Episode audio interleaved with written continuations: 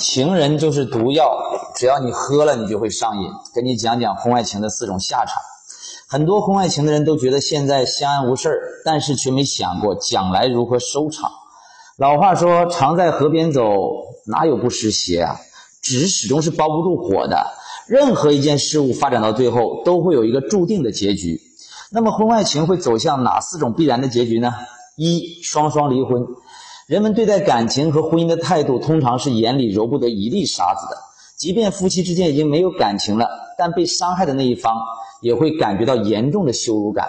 到最后，两个人就是离婚，闹得两败俱伤，甚至他还报复你，因为你们俩的过错会直接导致伤害四个人、六个人，甚至更多人。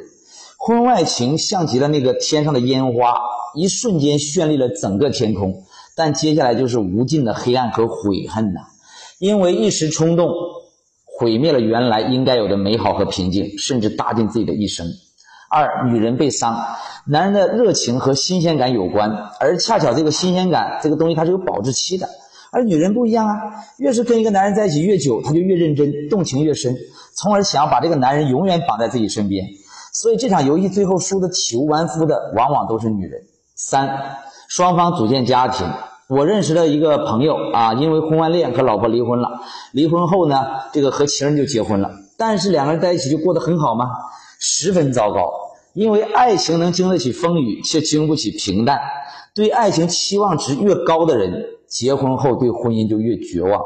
四好聚好散，说起来这好像是最好的结局了啊！但是真这么简单吗？双方回归到自己的家庭之后，还能和对方和睦相处吗？正所谓和好容易，如初太难。破镜重圆之后，镜子始终有一条清楚的裂痕，在接下来就会充斥着猜疑、怀疑、敏感，大家的精神都会紧绷，最后就崩溃。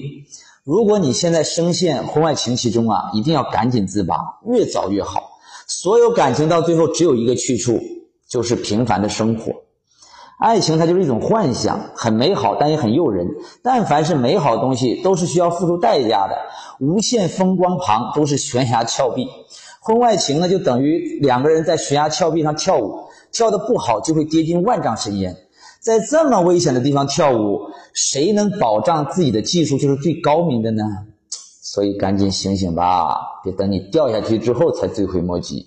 关注我，给你实在干货。拜拜。